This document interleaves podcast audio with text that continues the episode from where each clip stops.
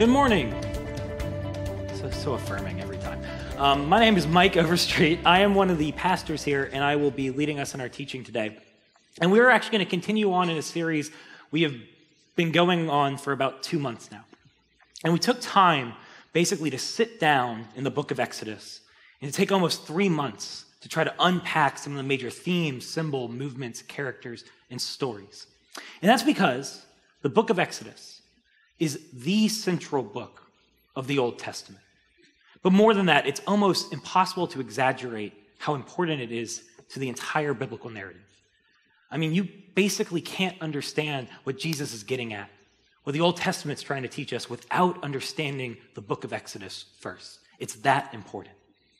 In this, in this current phase of our exploration of the book, we are sitting in this second act, pretty much, where in the first act of the story, God liberates and, and saves his people from slavery as an act of grace.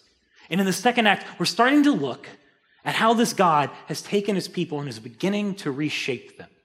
He's beginning to act in specific ways to transform them into something new in the world. Basically, God is acting in, in their response. They're starting to become a little bit more like him. And today, we're going to look at our second part, or not our second, but another moment when God acts and seeks to transform his people in response to it.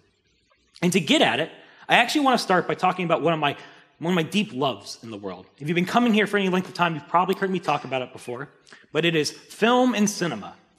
I am a mega movie geek. Um, I mean, I, I just I eat films as often as I can, pretty much.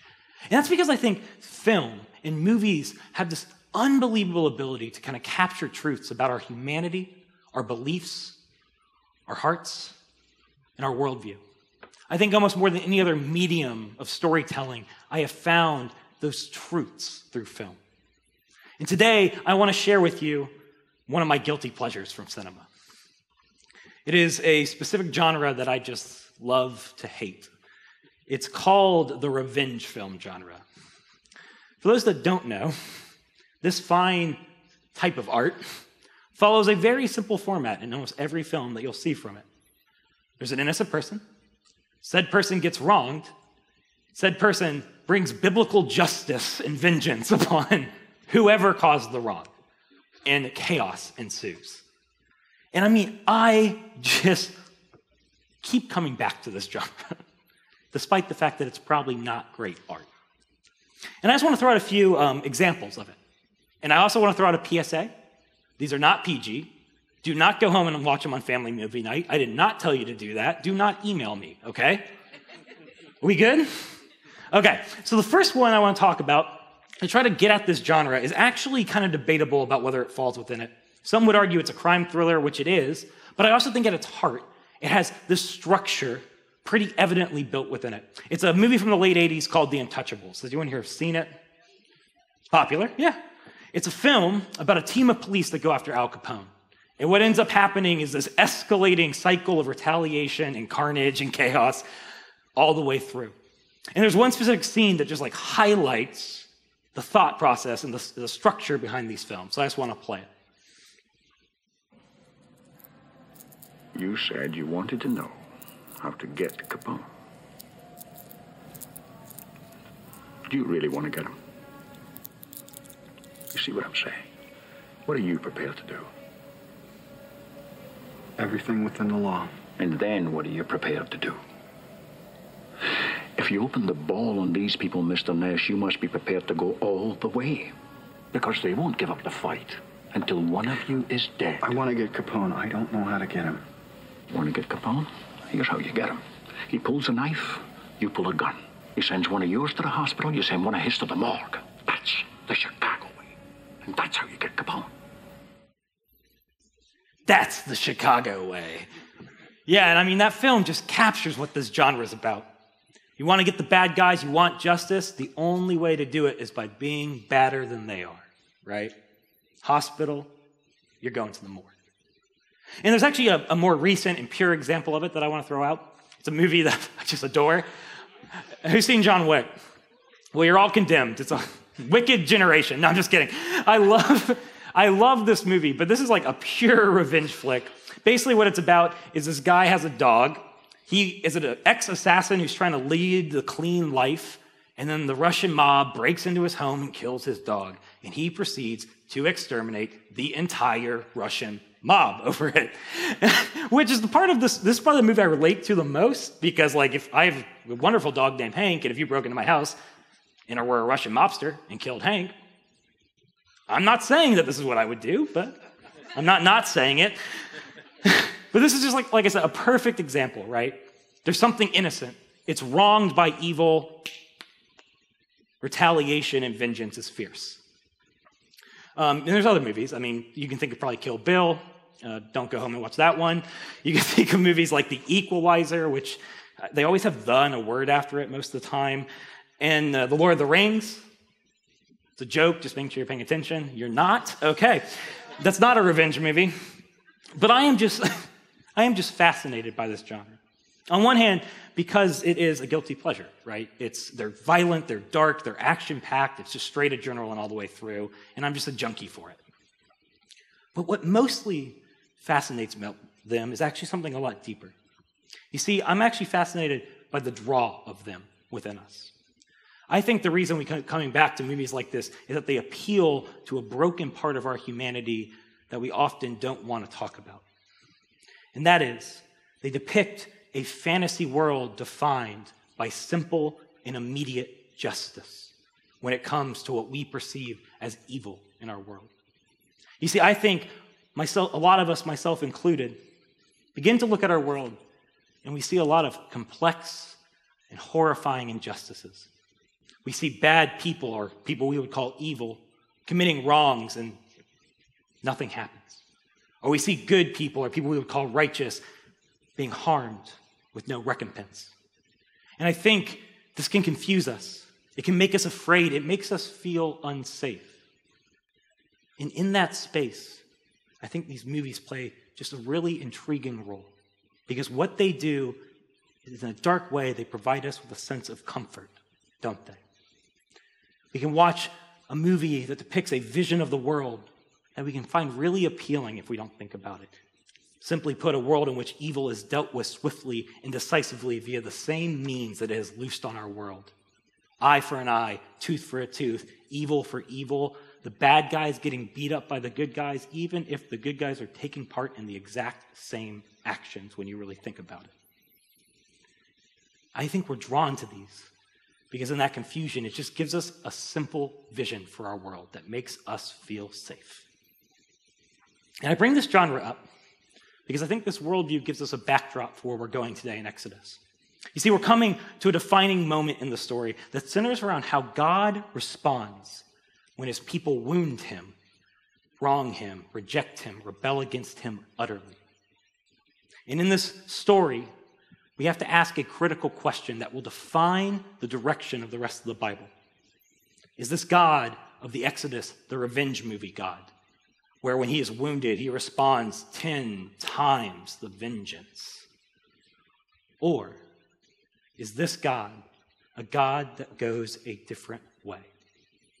Is this a God that acts completely outside of that normal, broken human instinct that I have when I want vengeance? Is this a God that rejects eye for an eye justice in favor of mercy? That's what's at the heart of the story we're going to dive into today. Now, to set it up, I want to actually start by picking up where we left off last week. So, last week, Sam taught, and he walked us through this part of the story where God has led Moses to this place called Mount Sinai.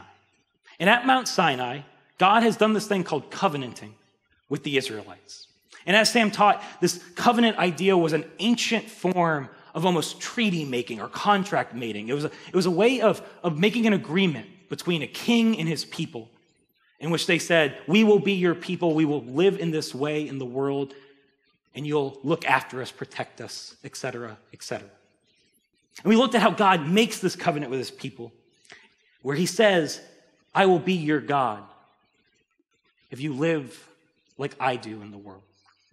And then the section ends with the Israelites as a whole community saying, Yes, sir.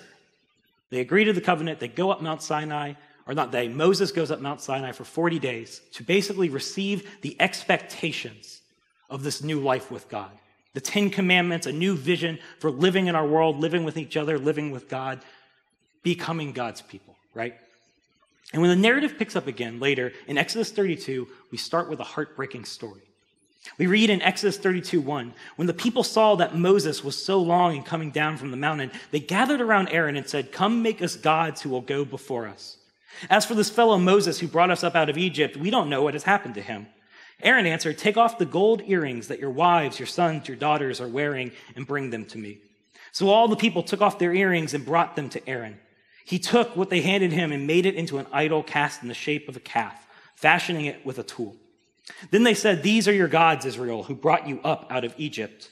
When Aaron saw this, he built an altar in front of the calf and announced, Tomorrow there will be a festival to the Lord. So the next day, the people rose early, sacrificed burnt offerings, and presented fellowship offerings. And afterwards, they sat down to eat and drink and go, got up to indulge in revelry. So just 40 days after making this firm commitment with God, we find this story about the Israelites requesting and making this thing that we have come to call a golden calf. Now, to really understand what is happening, we need to sit with and unpack the Israelites' request and their actions. Because what's actually going on here is a dramatic betrayal and rejection and moment of rebellion in the Exodus story.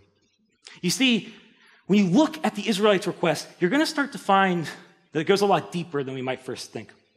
We read that the Israelites say to Aaron, Come, make us gods who will go before us.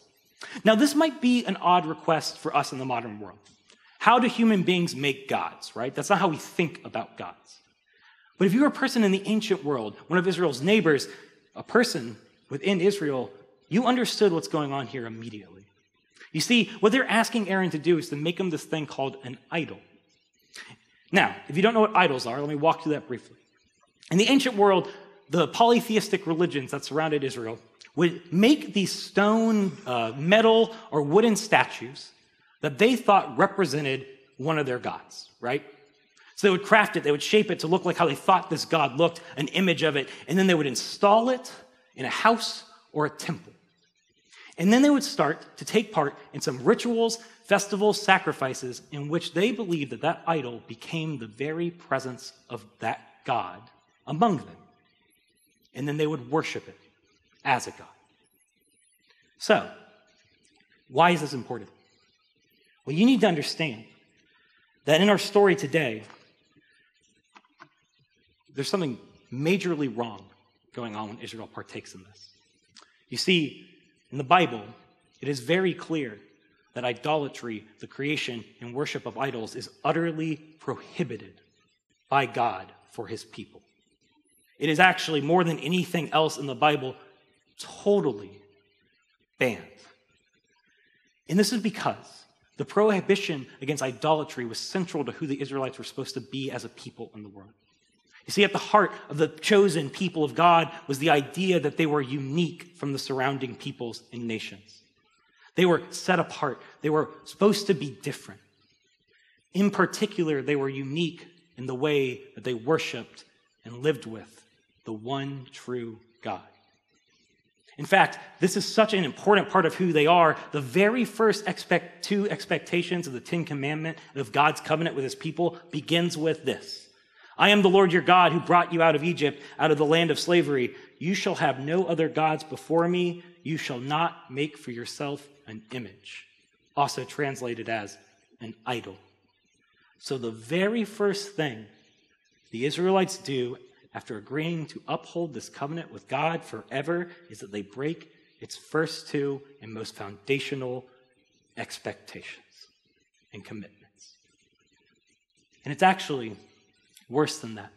You see, they make two statements about this idol that are just utterly, utterly damaging to God's heart. The first one, it says that they want these idols so that they can have gods that will go before them. Now, if you recognize this language, it's because it shows up over and over again in the Exodus, except for the God that goes before the Israelites in the wilderness, leading them to the promised land, is who? It's God. It's Yahweh. So they take a statement about what God has been doing for them, the whole story, and they say, We want new gods to do that. And the second one is, I think, even worse. You see, when Aaron makes it, he says, These are your gods, Israel, who brought you up from the land of Egypt. And I'm not sure if you caught it, but that's very important language. The very first line of the covenant, the piece of the covenant I just read, and the line that you'll see God say about himself over and over again in the Exodus is, I am the Lord your God who brought you up out of Egypt. So, they don't just break the commandments by making this idol. They take God's own statement about himself, about his commitment to be their people, about all that he has done for them and liberating them, and they transfer it to a new idol or a new God instead. I mean, to put it simply, it's not just that they want idols made, it's that they have decided to replace God in how they remember their past story and in the guidance of their future journey with a new God that they think will do what God has promised to do better than He will. We almost can't wrap our heads around how utterly, utterly devastating this is. I mean, this is a dramatic act of betrayal and rejection. In the following moment, I mean, it's defining for the rest of the Bible. Because how this God responds will determine if the story goes on. How this God deals with this moment will decide the future of Israel, the entire story of God. And we find his response in two critical conversations between Moses and God. First, we find a conversation in which God responds with complete and utter heartbreak and hurt. It's a really raw moment where God just opens up about the pain and how deeply he's been wounded. And his first thing he says to Moses is that he's just going to do away with Israel. He's going to reject them as his people. He's just done with them. He says, I'm going to start over with someone new, a people who actually will follow my calling. And if the story stopped there, Bible over. No Israel, no Jesus, into the narrative. But what comes after is a profound back and forth between Moses and God, in which Moses responds in a way that we might not expect, especially after his family has pretty much hit rock bottom. He confronts God directly. We read in Exodus 32 But Moses sought the favor of the Lord his God. Lord, he said, why should your anger burn against your people whom you brought out of Egypt with great power and a mighty hand? Why should the Egyptians say it was with evil intent that he brought them out, to kill them in the mountains and to wipe them off the face of the earth? Turn from your anger, relent, and do not bring disaster on your people. Remember your servants, Abraham, Isaac, and Israel, to whom you swore by your own self. I will make your descendants as numerous as the stars in the sky, and I will give your descendants all that this land I promised them, and it will be their inheritance forever. Then the Lord relented and did not bring on his people the disaster. And there's just so much we could explore in this text. We could actually take an entire series to unpack the golden calf debacle. But I want to highlight two fascinating parts. First, there is Moses' response. He essentially confronts God by pointing to two things. He points to how God will be known in the world based on how God responds in this moment, and by calling on God to remember who he is through his commitments to Israel's ancestors. In other words, he asks God what do you want to be known by in this world? What kind of God do you want the people around you to, th- to think you are? A God who breaks oaths, a God of vengeance, or a God of something else? Which is a pretty daring response from Moses. But even more fascinating is how God responds to this confrontation. Because I promise you, if you have wronged me utterly and then you come to me and you're like, remember who you are, remember how that promise you made to me like 400 years ago, I would backhand you back to last week. and yet, it says God relents. He chooses to go a different way, to change course, and to not bring, quite frankly, the judgment that our worldview of vengeance tells us that he needs to exact in order to bring balance and justice to the world again. He chooses not to. And I don't know about you, but the idea that God believes that he needs to relent and to show mercy after all of this in order to stay true to who he is and in order to be recognized as he truly is by the people of our world, I think that is powerful enough already. I think that is a powerful testament to who this God is.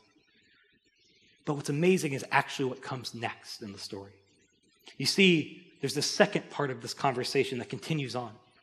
Having relented from judgment, God tells Moses that he will still fulfill the agreements he's made to Israel's ancestors by the letter of those agreements. He says, You're right. I promise to give you a prom- I promise to give you a future home, the promised land. I will let you have it. I'm going to make sure you get it, but no more. He says, I'm going to give you the promised land, but I won't go with you to it. Which, given the fact that that was exactly what they said they wanted through the golden calf story, they want the promised land, but they want a new God to go with them to it. That seems like a pretty generous response, right? And yet, and I think this is where it gets cool, because this is the moment where I think we find what is totally going to light the way for the rest of the biblical story we read again that Moses confronts God. Moses said to the Lord, You have been telling me, lead these people, but you have not let me know whom you will send with me. You have said, I know you by name, and you have found favor with me. If you are pleased with me, teach me your ways so I may know you and continue to find favor with you. Remember that this nation is your people. The Lord replied, My presence will go with you, and I will give you rest. Then Moses said to him, If your presence does not go with us, do not send us up from here. How will anyone know that, that, that you are pleased with me and with your people unless you go with us? What else will distinguish me and your people from all the other people on the face of the earth? And the Lord said to Moses, I will do the very thing you asked because I am pleased with you and I know you by name. Now, again, there's a lot going on here, right? God tells Moses he won't go with Israel to the promised land.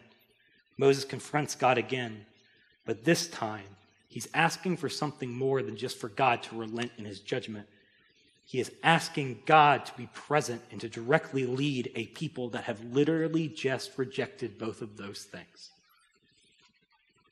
And what Moses says in his appeal is incredibly forward.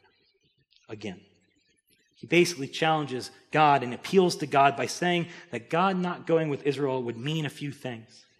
It would mean, in Moses' appeal, that God's character, his name, would be tarnished. In his appeal, he says it means that our relationship, the one between Moses and God, would be betrayed on God's side of that relationship.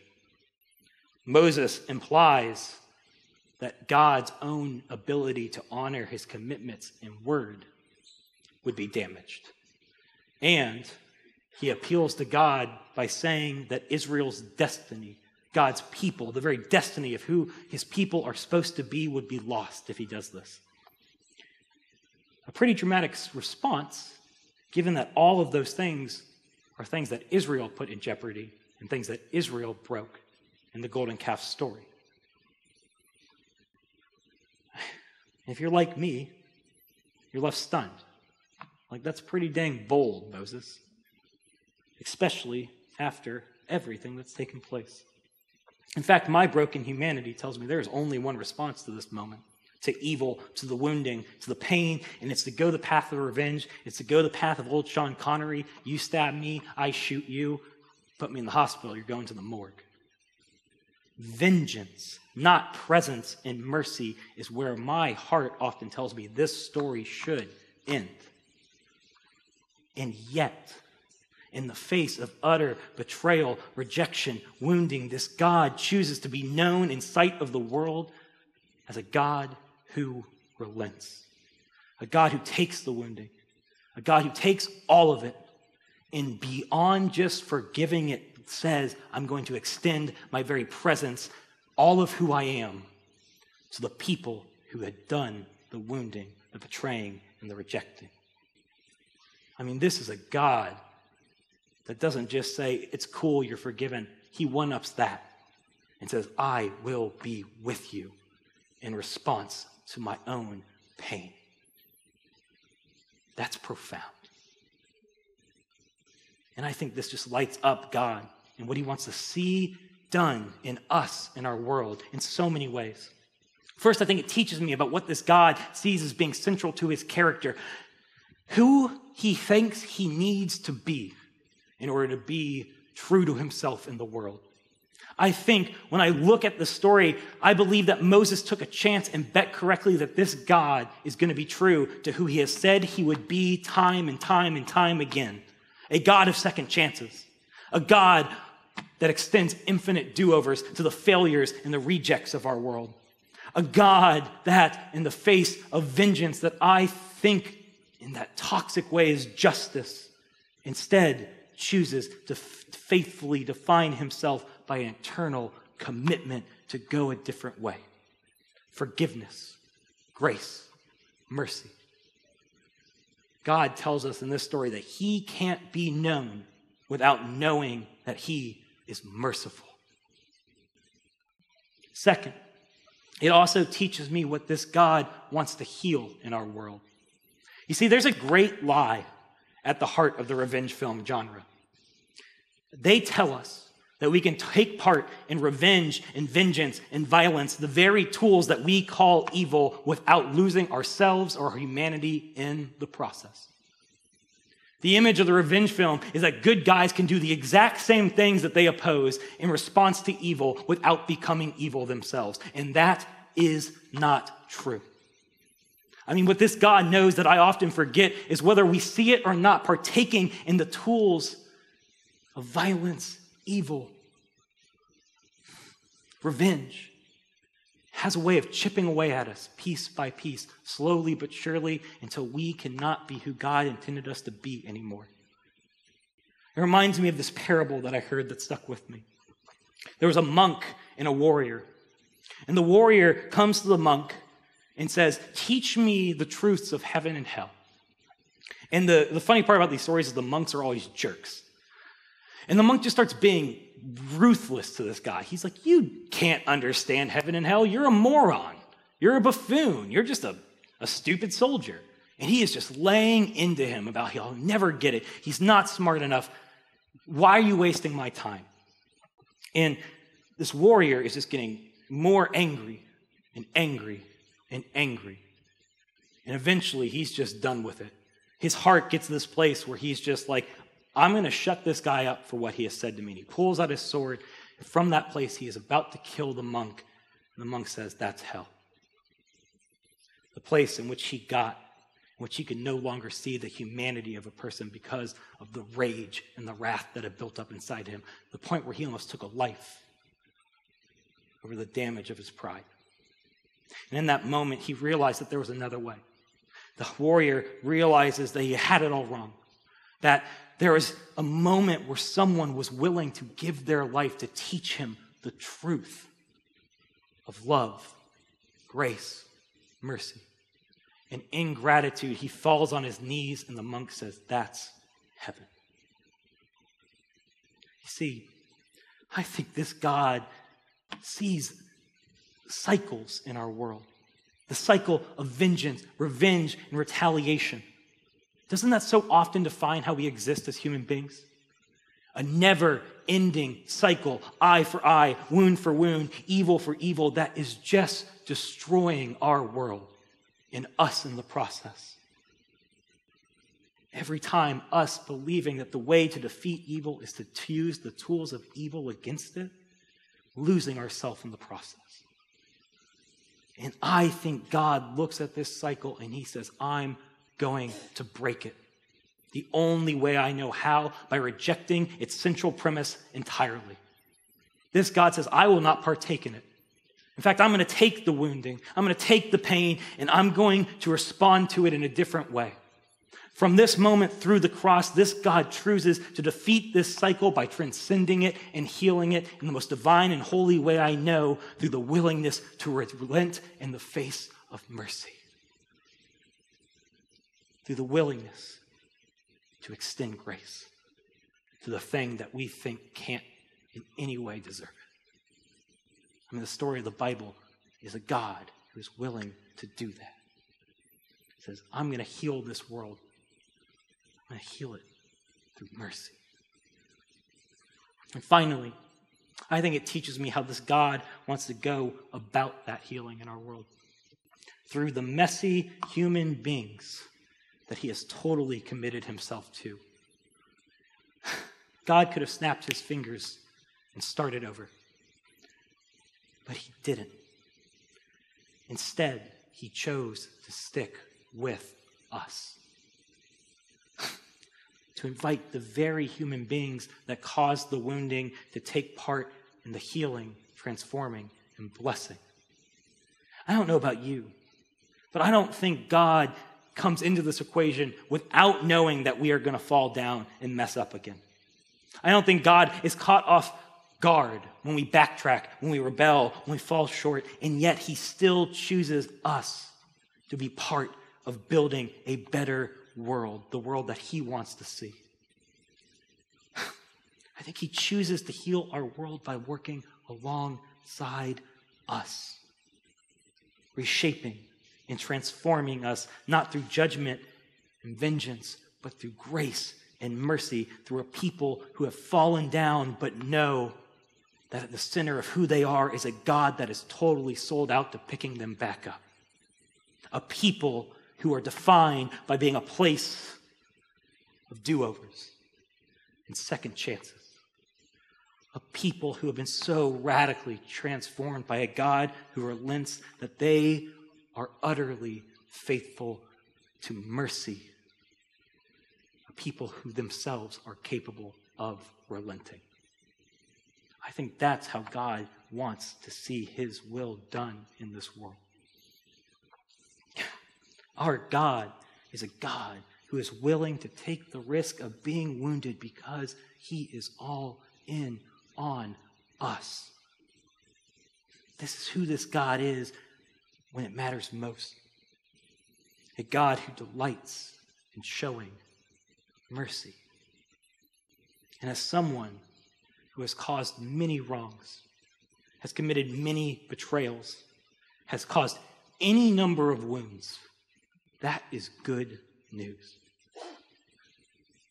I'm only, I am able to know that despite all of that, this God looks at me and he looks at the worst thing I've ever done and he says, I want to be with you there, faithfully loving you and extending grace.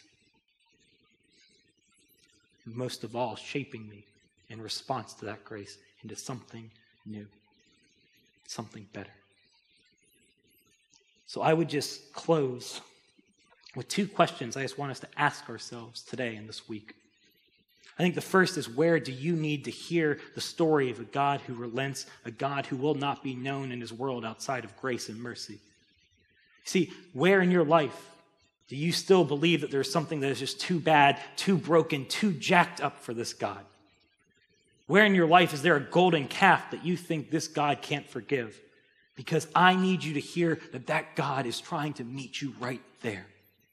That this God looks at that part of your life and says, I want to be present with you, leading you to the promised land. This God, despite anything we've done, is totally sold out to blessing you. I heard it, a theologian put it this way The character of God means that he will always be a God who is willing to relent in his judgment of broken people but he will never be a God who is willing to relent in a desire to bless, renew, and restore those people. This is who this God is. And second, and this is a question that I think is just so important for us today. When the surrounding peoples and the nations look at us as God's people, how we live, how we treat others, how we respond to wrongs, how we exist in our world, what kind of God do they see in us? Do they see a people defined by vengeance, revenge, retaliation, the exact same thing this world has ever known? Or do they see a people who, in the face of the worst things about this world, hold on tirelessly to a belief that God's purposes are only achieved through mercy and grace? A people who will not let go of a vision of our world that says it is on the other side of forgiveness that God is triumphant, not the other side of revenge. I think if people look at us and they don't see these things, we are lost as God's people in the wilderness. And I don't know about you, but have you looked at our world lately? Does our world need more retaliation? Does our world need more vengeance? Has anyone looked at our world lately and said, man, some more revenge would really fix things around here? Or have you seen it and said, man, this world could use a little bit more mercy and grace? I don't know about you, but that's an obvious answer to me. So, where do you need to relent, to extend forgiveness, to give mercy, to live out grace in your life, in your world? Because God is calling you to be those things in our world, because God has chosen to be in those things in our world, and our world desperately needs them. I, I just believe that our God, at his core, is a God who relents, chooses to be known by mercy. I believe that in response, the beautiful part of this is I can become someone capable of doing those things better too. And in doing so, I can be part of healing this world. And I don't know about you, but I can't think of a more beautiful God or a more beautiful calling. Amen. Amen. Let's pray.